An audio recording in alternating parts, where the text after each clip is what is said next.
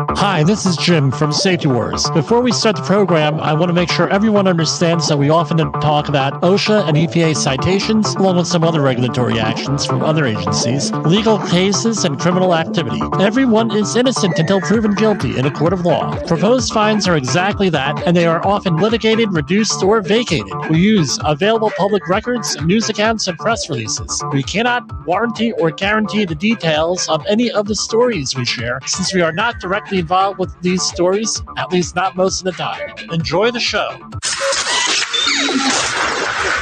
This, this, this, this show is brought to you by Safety FM.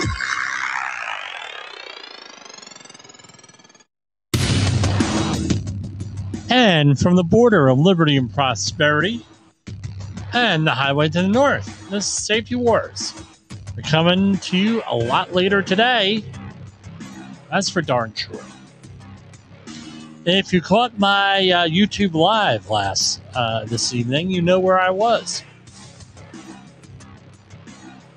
So we started the All Star season Little League this week for my son, and they did not have uh, the software running authorized to broadcast the game live on their software platform that they use.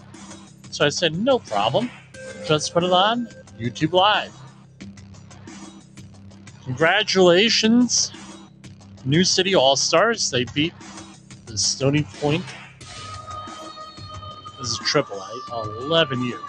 They beat the Triple. Uh, they beat the Stony Point All Star team. This is all part of the Little League World Series thing that goes on. See on TV. This is like, no, I guess they have a huge, it's like a huge tournament that goes on and on and on. How's everybody doing out there tonight? I want to make sure we're on the air.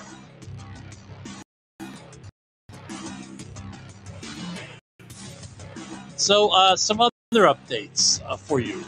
Not on last night uh, or yesterday, I did not have time to really prepare uh, because I had an emergency from a client.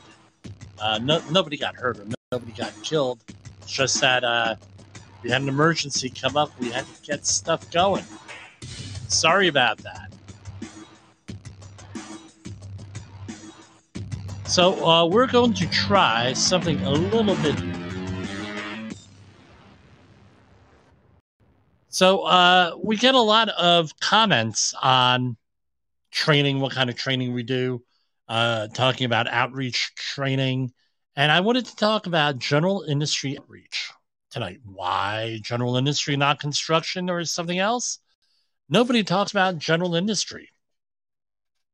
We, uh, as uh, everyone here knows, or you, if you don't know, you know, you're going to find out right now. I'm an outreach trainer in general industry, construction, maritime, which includes three disciplines in maritime, and disaster response worker. So in September, we plan on, on doing a whole series on disaster response disaster preparation, that sort of thing, which is no, originally why I left corporate America to do that sort of thing way back in the day. Can't believe we're coming up on 19 years. Uh, so, what I'm going to try to do, this is supposed to work. Here.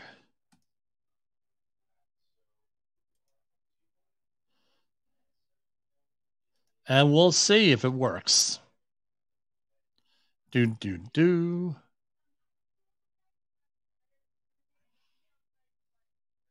Not coming up on. Okay. It's supposed to be sure. Oh, there we go. We are there. It actually did what it was supposed to do. I can't believe it. Okay, so let's adjust it a little bit more. Please bear with me. One to one. And here we go.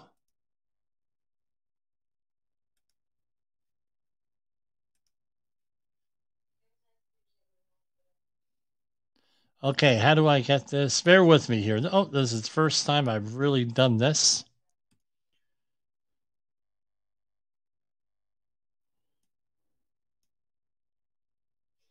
How does that look out here?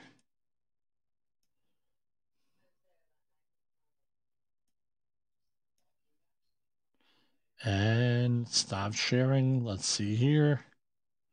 One by one.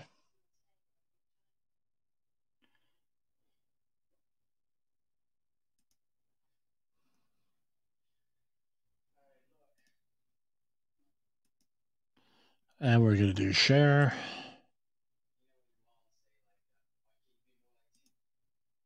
Window.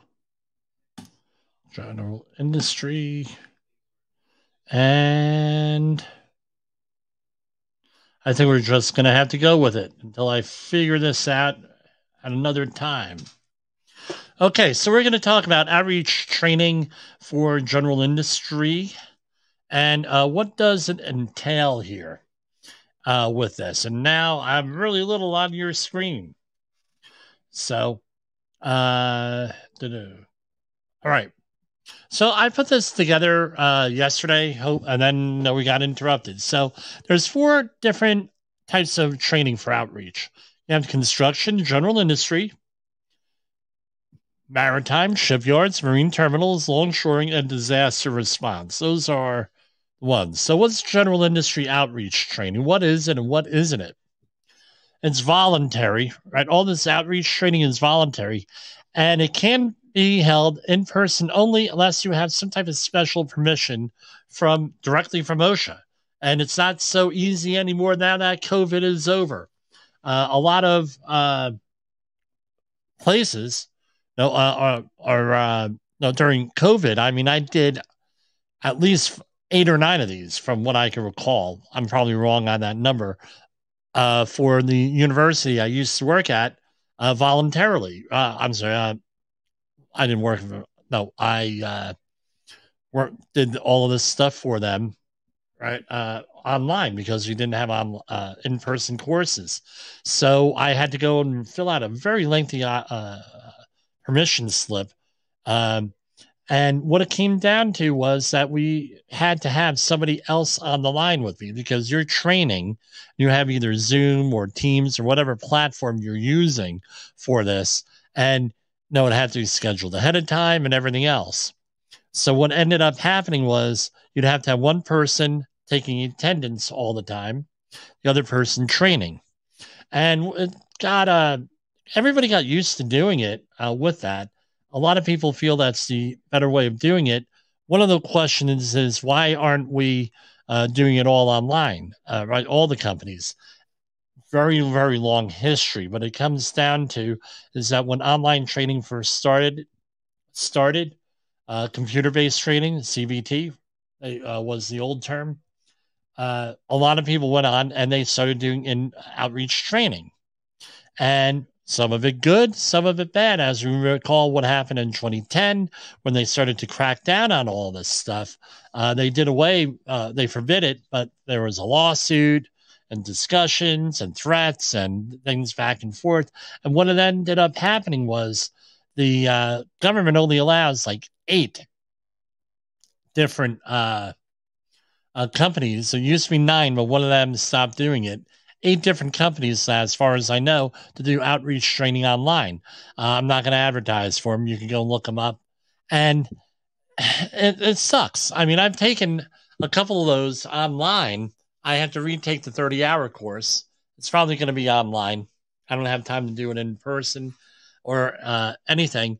And I'm, I tell you, 30 hours, it takes you 40 hours to do it because you have internet connections that are uh, slow. You have know, monotone uh, people delivering the training like this. And it, it's a bear. Nobody likes doing it.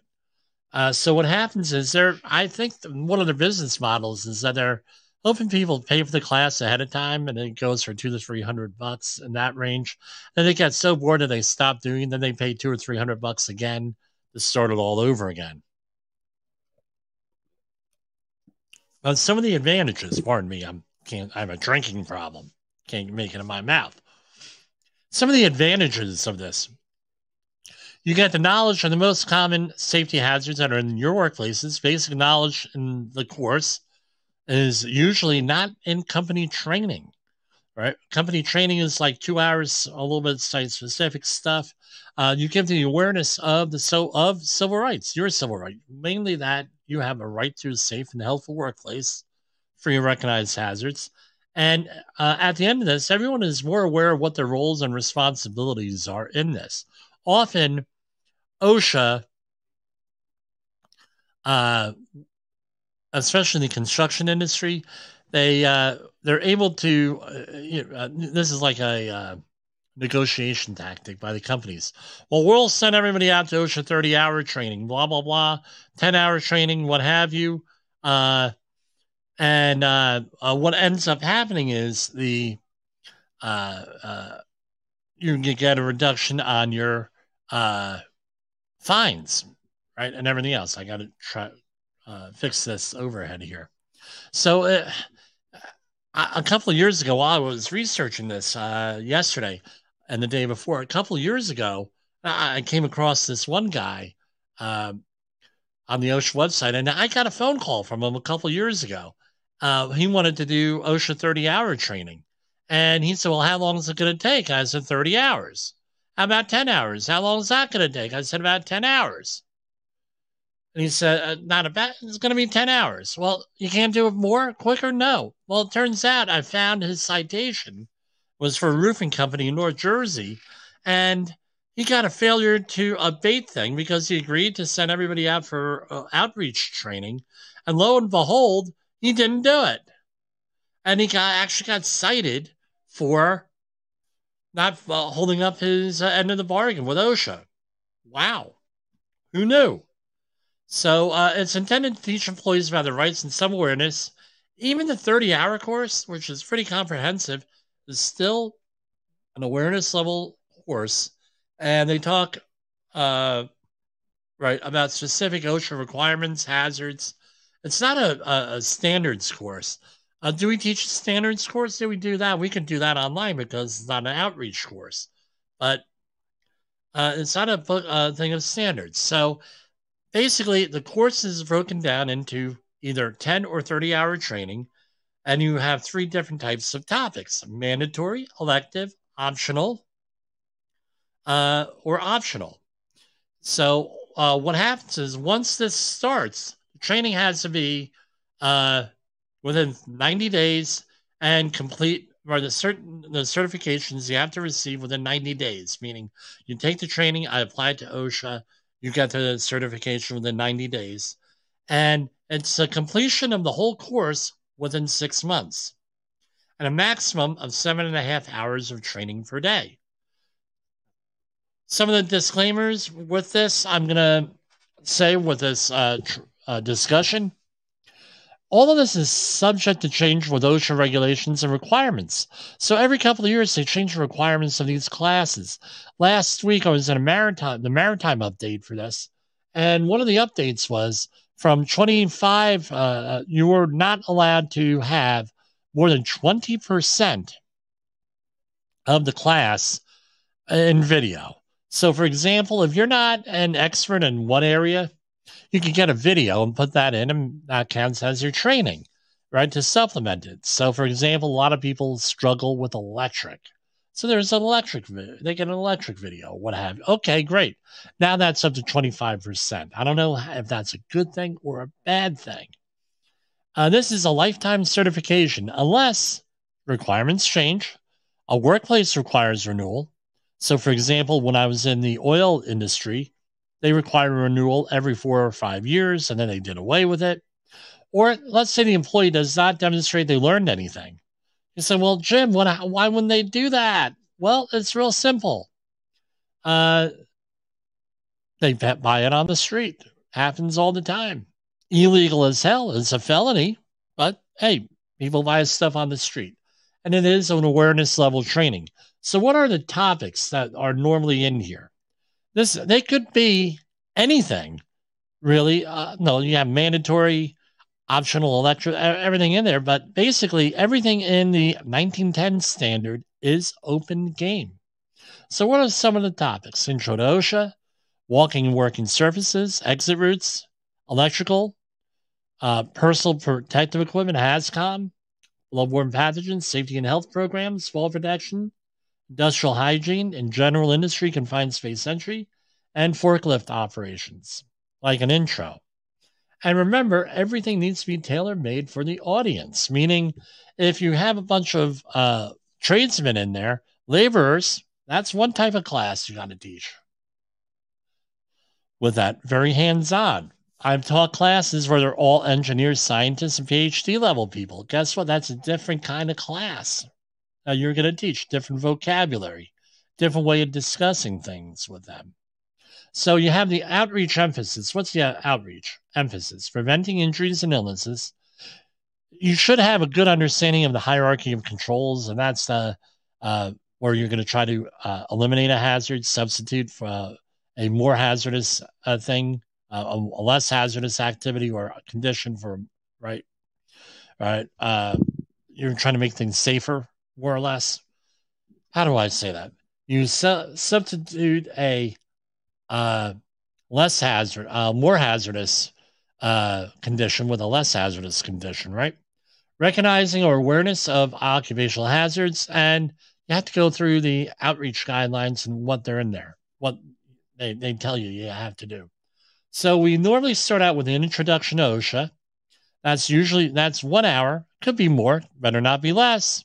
Workers' rights under OSHA, employers and employee responsibilities, occupational safety and health standards, laws, regulations, company policy, industry standards in general, and how to report OSHA violations, right? If you want to drop dime on your employer, what the procedures are.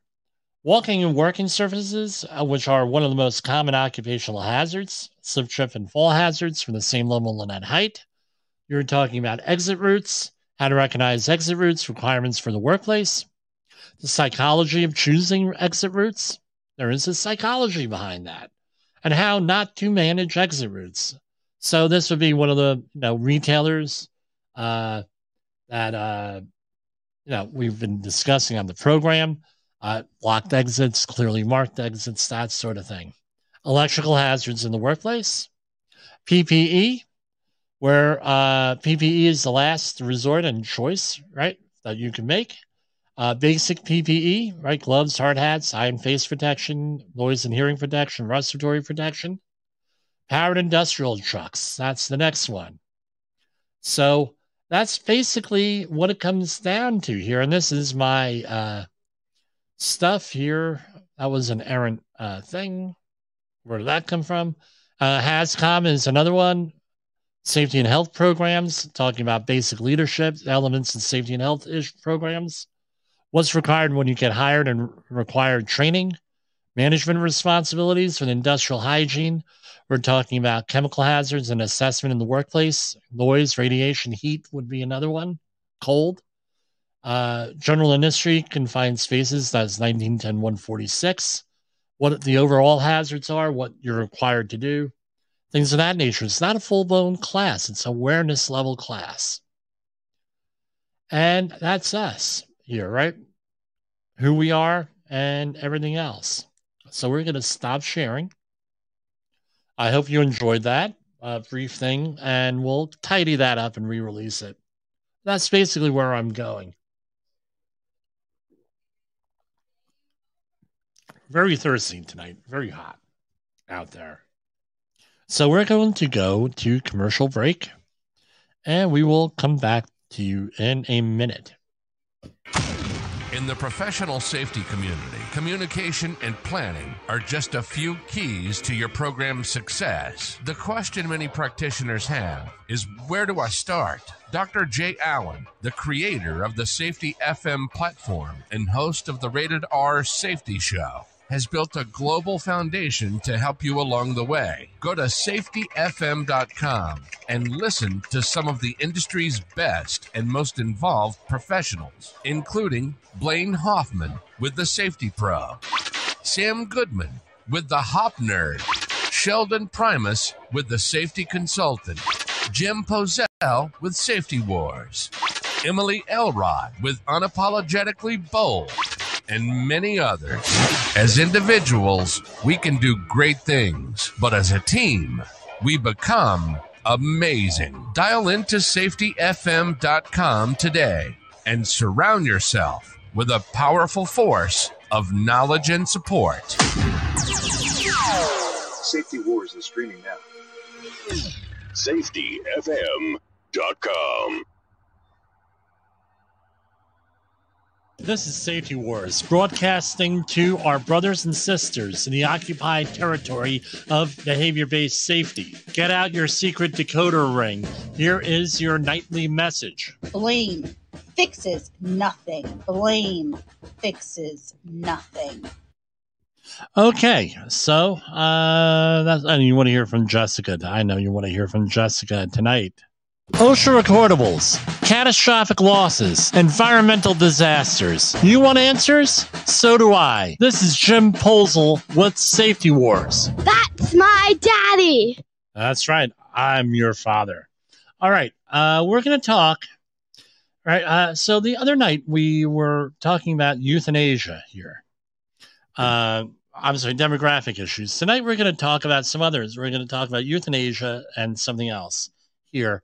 And uh, let me see. I had I thought I had the article here, AP News, and it was on euthanasia in Europe. All right. So uh, this was off of Associated uh, Press. And hold on, we'll get to that in a minute here. Hold on.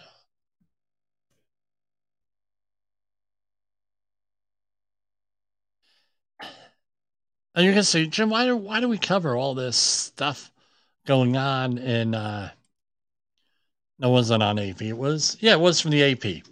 Right? Why do we cover this? Well, we talk about safety wars and threats to your life and everything else. And this, uh, are we going to talk about controversial things? Yeah, let's talk about controversial things here, because this is uh, right been an issue for a lot of years uh, with a lot of people out there. Uh, is where are we going with a lot of this stuff, these social policies? And Northern Europe has been, uh, uh, no, we talked about demographic issues. Let's talk about this one. A little bit controversial here. Some Dutch people, this is from, the Associated Press 17 hours ago from, uh, and it's Wednesday, June uh, 28th. So this is from this morning, early this morning. And the article is by Maria Cheng, right? Several people with autism and intellectual disabilities have been legally euthanized in the Netherlands in recent years because they say they could not lead normal lives, researchers have found. The cases included, again, this is not a right wing source or a left wing source, this is the Associated Press. Right, this ain't uh, the other wars that's out there. The cases included five people younger than 30 who cited autism as either the only reason or a major contributing factor for euthanasia setting an uneasy precedent that some experts say stretch say stretches the limits of what the law originally intended. In 20, 2002, Netherlands became the first country to allow doctors to kill patients at their request if they met strict, pardon me, requirements, including having an incurable illness causing unbearable physical or mental suffering. Between 2012 and 2021, nearly 60,000 people were killed at their own request, according to the Dutch government's Euthanasia Review Committee.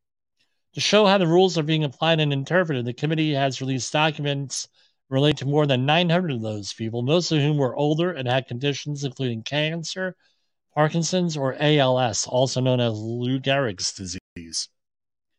Uh,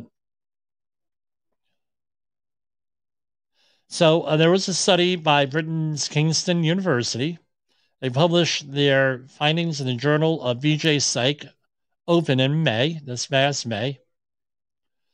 Uh, among the 900 people with publicly posted case files, 39 of them were autistic and or developmentally disabled, intellectually disabled.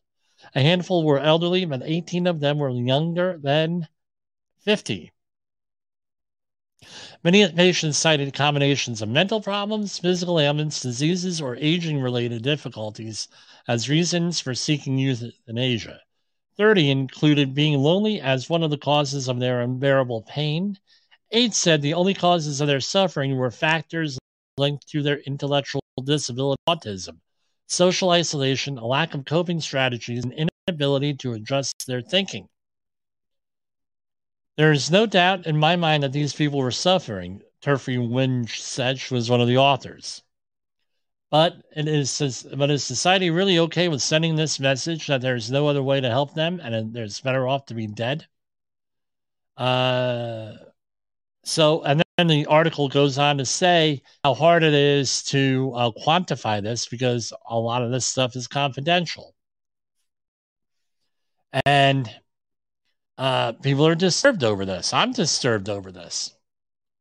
On this, uh, do we need to be aware of it? I am not going to give any opinion on it. I think you could. I think I uh, just me discussing this uh, tells you a little bit about my opinion of this. Uh, where are we going? Especially the demographic combination of a demographic shift to an older population where we go and we cannot have we cannot support a lot of this stuff through our social programs or social safety nets uh extended retirement right? People are living until their 80s and 90s i don't think that they're planning on uh, planning on that my grandmother always used to joke. My grandma, and I know I always talk about my grandmothers. My grandma Alice, right? Uh, she used to joke. Hell, had I uh, known I was going to live this long, I would have taken better myself care of myself and uh, enjoyed myself a little bit longer, a little bit more. Woman only went on one vacation that anyone can tell uh, in her entire life, right? So uh, and that was with us, 1993 in Poland, right? Here's another one. This, uh, if you have teenagers, this is uh, maybe we need to do a whole program on this. Uh, I'm actually uh, working my way through a book. Uh, I'm going to have the author on in the very near future, hopefully, on teenage domestic violence. she's a survivor Right. So here's one. It's it's a little bit right. If you have kids, you may want to bring or you may want to discuss this, have this on. This was in multiple sources over the last two or three weeks. 65% of teenagers are targets of sextortion schemes, says one study. Almost two thirds of teenagers globally have been targeted for sextortion schemes by criminals seeking to pressure victims into sexual activity or extort money, according to recent research. 65% of Gen Z teens and young, young adults have been targets of catfishing scams across popular social media platforms or had their personal data hacked by criminals, according to a June 21st by Snapchat's parent company Snap Incorporated and published by the We Protect Global Alliance. So uh, this story is from uh, the Epoch Times, but it's like I said, this has been widely covered uh, all over the place.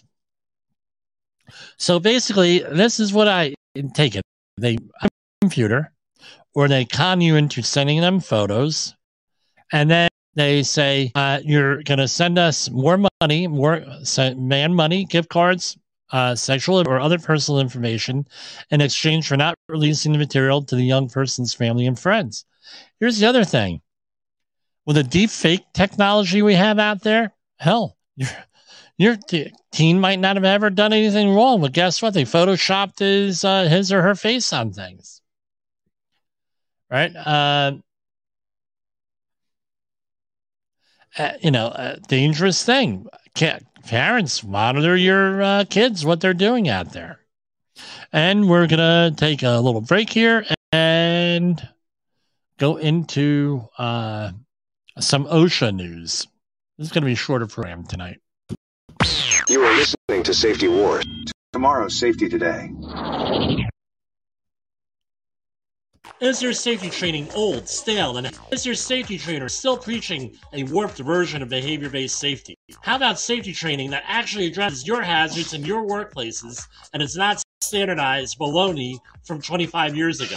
Contact the Safety Wars team at safetywars.com or call Jim Poesl at 845 269 5772. Remember, if you're receiving this message, you are the solution to unsafe workplaces.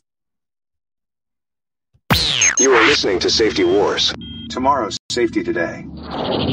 All right, so here we're going to go through our OSHA news releases. They had a couple of them today. U.S. and yesterday, U.S. Department of Labor cites Utah Solar Power Company after inspectors find workers atop snow-covered Johnstown roof without fall protection. Uh, I'm not going to mention the name of the company as it's not our custom, except by accident we mention it. A company was cited 12 times since 2018 for endangering workers. Utah-based solar provider allowed employees to work on an icy, snow-covered two-story roof in Johnstown without legally required fall protection in late December 2022. Acting on a complaint about workers' safety at risk, the department's OSHA opened an investigation and found that the company ignored fall protection requirements and the company T and health program. I haven't looked at this. Again, I don't, pardon me, I don't look at this ahead of time. Uh, no, but this sounds like a willful, right? Uh, type thing because it's in the company's safety and health program. An on-site manager told an OSHA investigator that he did not enforce the safety program for a one-day job. Well, this is part of what it is. Uh, you're with, you're talking to an investigator. You are a manager, even if you're a foreman. All right, even if you're a foreman, you're considered a manager. What you say is the official company policy. So this guy said he did not enforce the safety program for a one-day job. In addition to not ensuring the use of fall protection, Ion Solar also did not provide employees on the ground with hard hats to protect them from objects falling from the roof. OSHA cited the company for lack of hard hats willfully exposing workers to falls with a total proposed penalty of $170,992. Serious and fatal flaws on construction sites occur one day or on day one or day 10 said OSHA area uh, uh, director uh, Amanda Kupper. Now, this is one of those stories you want to bookmark because, you know, it's like people actually say stuff like this. Yeah, people say stuff like this, and people think this way. Uh, scary thing. And of course, my email program is not working. So, uh, give me a second here. All right. And uh, going on $170,000. They do not have the, uh, oh, here it is citation. Citation one, item one, serious. No hard hats, $14,733. Citation two, item one, willful, serious. No fall protection, $156,000 with that. So one serious and one willful. Just have to shake your head. U.S. Department of Labor cites Okeechobee labor contractor after heat illness claims life of a farm worker in Parkland. This is in Florida on December 31st of last year. A 28 year old worker arrived from Mexico with his work visa in hand, ready to start 2023 a news job at a Parkland farm where vegetables awaited harvesting. The next day, while many enjoyed the New Year's Day holiday, the newly arrived worker was placing wooden stakes in the ground to support bell pepper plants at a farm.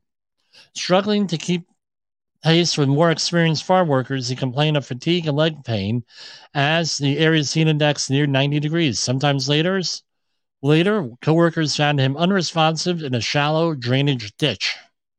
Like several coworkers, he experienced symptoms related to heat illness. Again, let's remember, OSHA is looking at coming into this. So, young workers, uh, the first day was the young worker's last day because his employers failed to take simple steps to protect him from heat exposure, a known and dangerous hazard. So here we go. Uh, the contractor faces $15,625 in proposed penalties. Let's see what they cited them for. Again, I don't look at this. I'm going to guess general duty clause.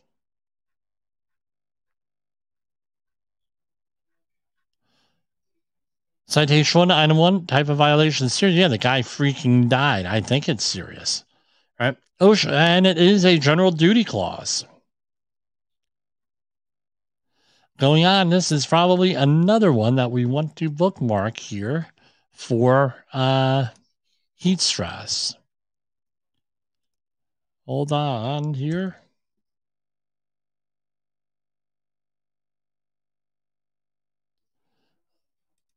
Again, water rest, water rest. U.S. Department of Labor settles whistleblower case against Delaware Salvage Yard that wrongly terminated an employee for reporting safety concerns. Donovan Salvage Works to pay fired worker $40,000 in back wages and damages. U.S. Department of Labor has reached a settlement with the Delaware Salvage Yard company and its owner after a federal whistleblower investigation found the company fired a smelter operation uh, for reporting. Uh, I'm sorry, fired a smelter operator for reporting safety concerns. I'm doing this too late, dude. All right. Employers who retaliate against workers, uh, raise safety concerns, create a potentially dangerous work environment. No employee should fear retaliation or termination. Uh, so, uh, what are those, right? The employer employee alleged the supervisor ignored his concerns and directed him to keep working after he raised concerns. The smelter operator refused, and the supervisor agreed to call technicians to address the issues, but directed the employee to go home and told him he would not be paid for the remainder of the day. Technicians later found what later went and fixed the thing he smelled leaking propane. The employee later contacted OSHA to report the leak. After OSHA investigators contacted the yard uh, reporting regarding the reported safety hazard, the owner of the company concluded the employee had called OSHA and decided to fire him in retaliation. In addition to paying uh, the forty thousand dollars, the company agreed to remove references to protected activity and negative actions from the employee's personnel file. So, sounds like a uh, no. Uh, it sounds like uh, no. The uh, the personnel file is like your permanent record. Yeah, right. You know, anyone tells you they're going to put it on the permanent record, you tell them you're going to put it on their permanent record on the internet. As long as it's true, not too much they can do about it. Provide a neutral job reference, post social whistleblower postings at the work site, and provide whistleblower training to all of their employees. This settlement goes a long way in making the terminated employee whole, sends a clear and strong message from the Department of Labor to employers that workers' safety must always be their first concern, said Deputy Regional Solicitor Samantha Thomas in Philadelphia. When employees exercise their right to report unsafe workplace conditions and face any form of retaliation, we will pursue all legal remedies to ensure employees are made whole and employers do not engage in similar conduct in the future. Now, I feel with the next one, I feel like a mother hen here. And there was an article, I lost it, I couldn't find it. Read it earlier this morning, right? Fireworks, right? Uh, no. It's almost like we got into this with the COVID 19 stuff. It's almost like we're nervous Nellies are mothering people. And maybe that's part of the reason why we're so hated as a profession. At least some of us are so hated. You know, I think people know, generally speaking, what the hazards are out there. There's incentives for them uh, not to uh, work safely, to do all different types of stuff. Yes, safety wars, right? And things of that nature. I think that's what one of the problems is with all this stuff. So, uh, I don't know. Uh, so we'll go into this story here with that in mind. You know, do we really have to? It's 2023. Do we really have to teach an awareness level stuff? I know legally and everything else, but fireworks, pyrotechnics industry employers, and strongly encouraged to make worker safety a priority on July 4th right? And pyrotechnics have been around for a long time. So I tell you what, you want to know, there are places on YouTube and on the internet where you can see people make all the mistakes with fireworks and everything. Uh, OSHA has a lot of stuff out there, including a training video, uh, training video of best practices Uh, over here in New York and New Jersey, uh, certain levels of fireworks have been made legal.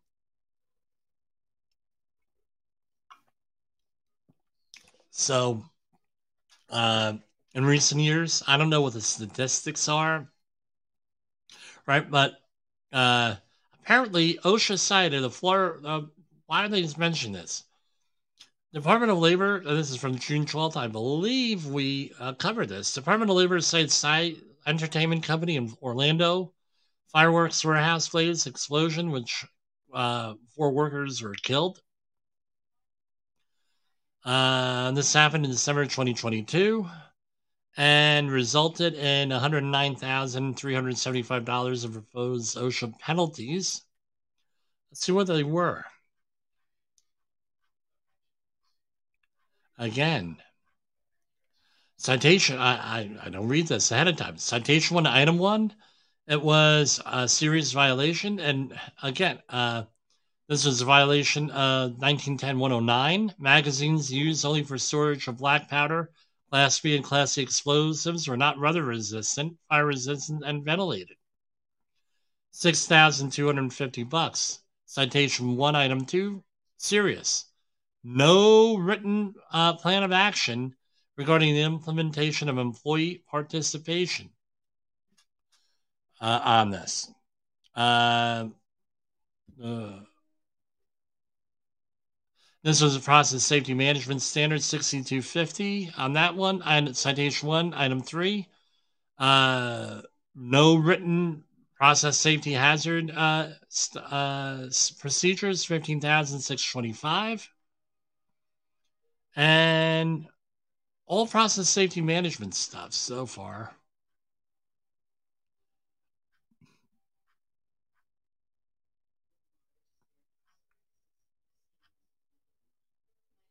And uh, uh, no hazardous environments, equipment and wiring, intrinsically safe equipment.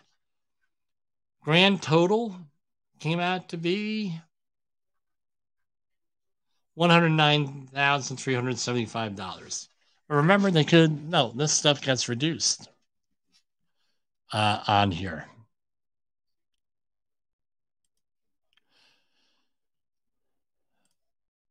Okay, hold on.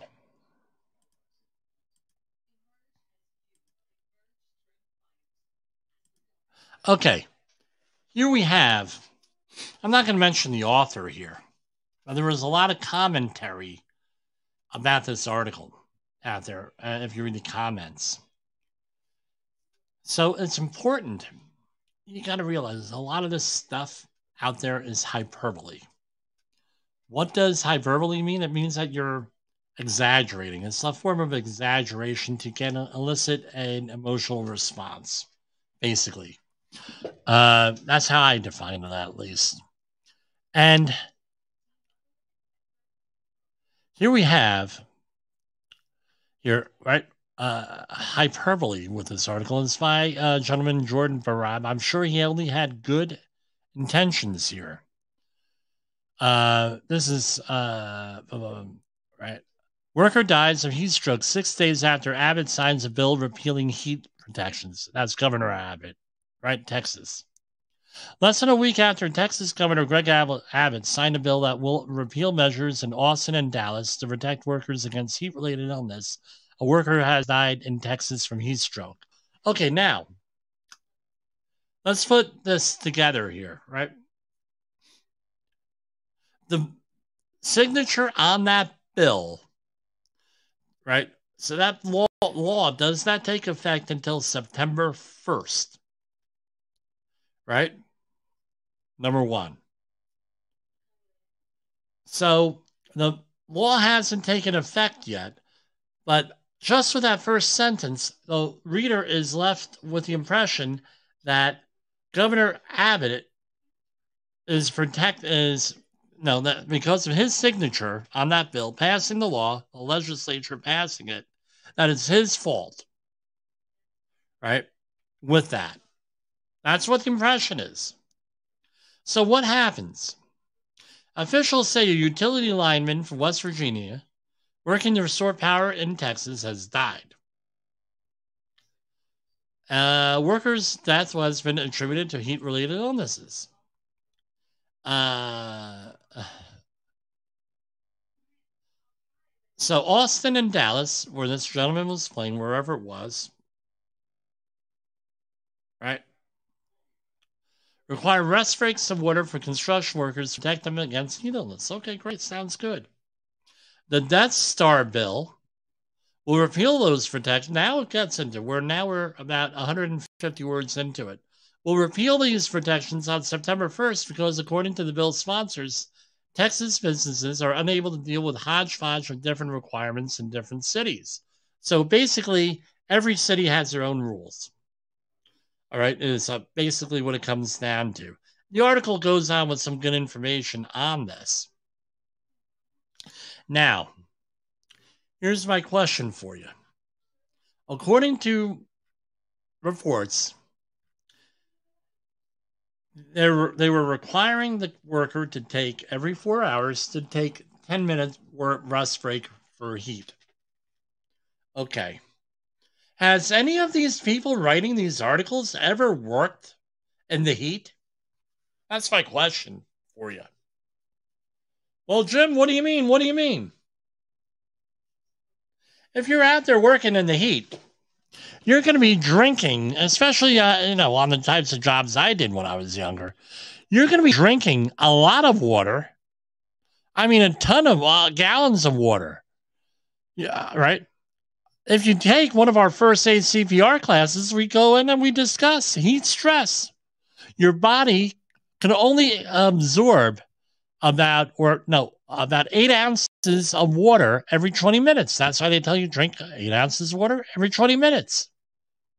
Right? That's what it is. Can your body sweat out more than that and need more than 24 hours an ounce, uh, uh, ounces of water an hour? What do you think the question is on that? Hell yes. And what happens is you often, if you don't keep up with the drinking, you go into a deficit and you're not going to be able to recover very quickly. So every four hours, taking a 10 minute break, that's got to be the absolute minimum for this. Now, some of the things is well, OSHA doesn't have a heat stress uh, uh, standard. Okay, great. Under general duty clause, which is enforce ex post facto, meaning after the fact. Okay, it's ineffective. Uh, OSHA has a hard time uh, doing, you know, doing that sort of thing. Very difficult to do. It takes a lot of time and effort to do that, but it's, uh, you know, here and then at the end of it, here, end of the article, I realized that a lineman would not have been covered by the specific protections that Abbott's bill would repeal. Oh, well, that's would have been nice had you said, right? He wasn't covered by the protections issued in Dallas, Austin or Dallas, and the Death Star bill doesn't become effective until September 1st. But a reasonable legislature, legislator or governor might have said to themselves, hey, maybe instead of dragging Austin Dallas back to the low standards that are killing workers in the rest of the state, we should save lives by bringing the rest of the state up to the standards of Austin and Dallas.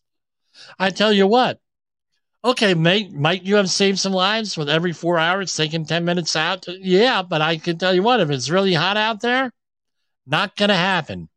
That's not going to do very, very little uh, to do things. Again, how much do you drink?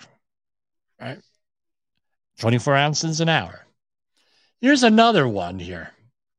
The bike helmet debate rages on. This is out of Australia. And I tell you what, if we're uh, so we're safety professionals here, this and this might be uh, something to think about. A recent study found that drivers viewed cyclists wearing a helmet or a safety vest as less human. This is from Yahoo uh, Finance.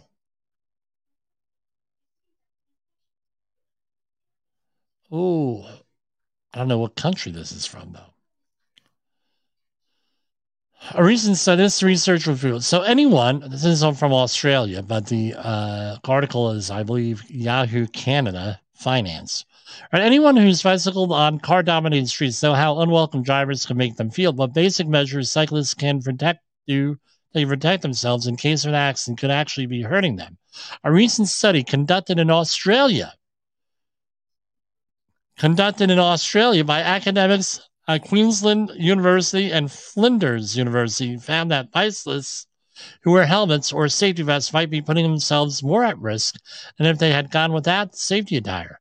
Researchers found that cyclists wearing helmets or vests are viewed as less human than those without any safety gear on. They surveyed 563 people, asking them to answer a questionnaire using photos of people in both cycling specific attire and regular clothing to assess perceptions of dehumanization. Eight different photos, four of a man and woman, showed a model standing with a bicycle wearing either no safety gear, a baseball cap, a helmet, or high visibility vest. Respondents also rated bicyclists on a dehumanization scale, placing them somewhere between a bug and a human. Oh, wow, that's mark that quote. And answered other questions relating to behavior and demographics. They surveyed uh, the those surveys said that a man or woman wearing high visibility vests look least human, while those wearing no gear were seen as most human. And uh, those who view cyclists as less than human are more likely to be a threat to cyclists on the streets. A 27, 2019 study found a link between dehumanization and aggressive driving around cyclists. Here's my question maybe it's the Lycra. Uh, again, back in my younger days, and I keep kicking myself here, one of my big uh, regrets, I'm not riding my bike as much as I used to.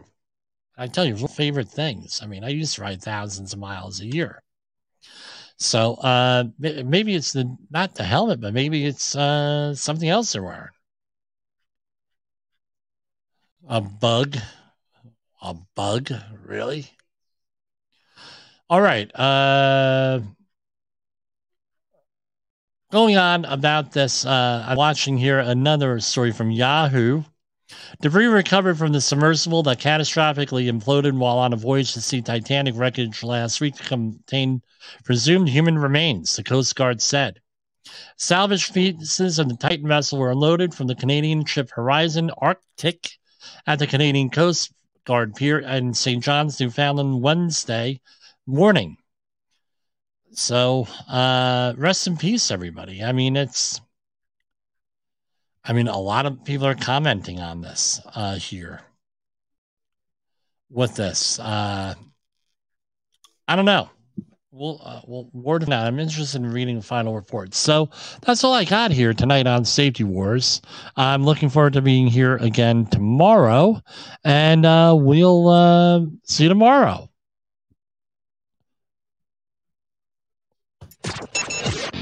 The views and opinions expressed on this podcast are those of the host and its guest and do not necessarily reflect the official policy or position of the company. Examples of analysis discussed within this podcast are only examples. They should not be utilized in the real world as the only solution available, as they are based only on very limited and dated open source information. Assumptions made within this analysis are not reflective of the position of the company.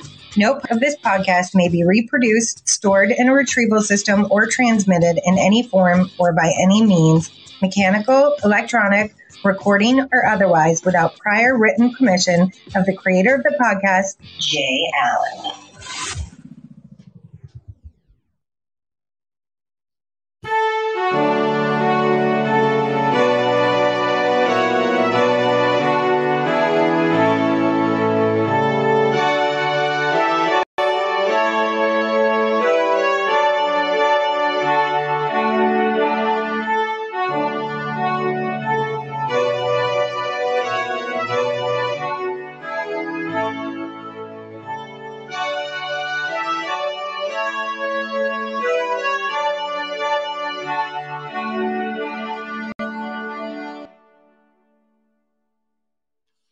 Night, everybody.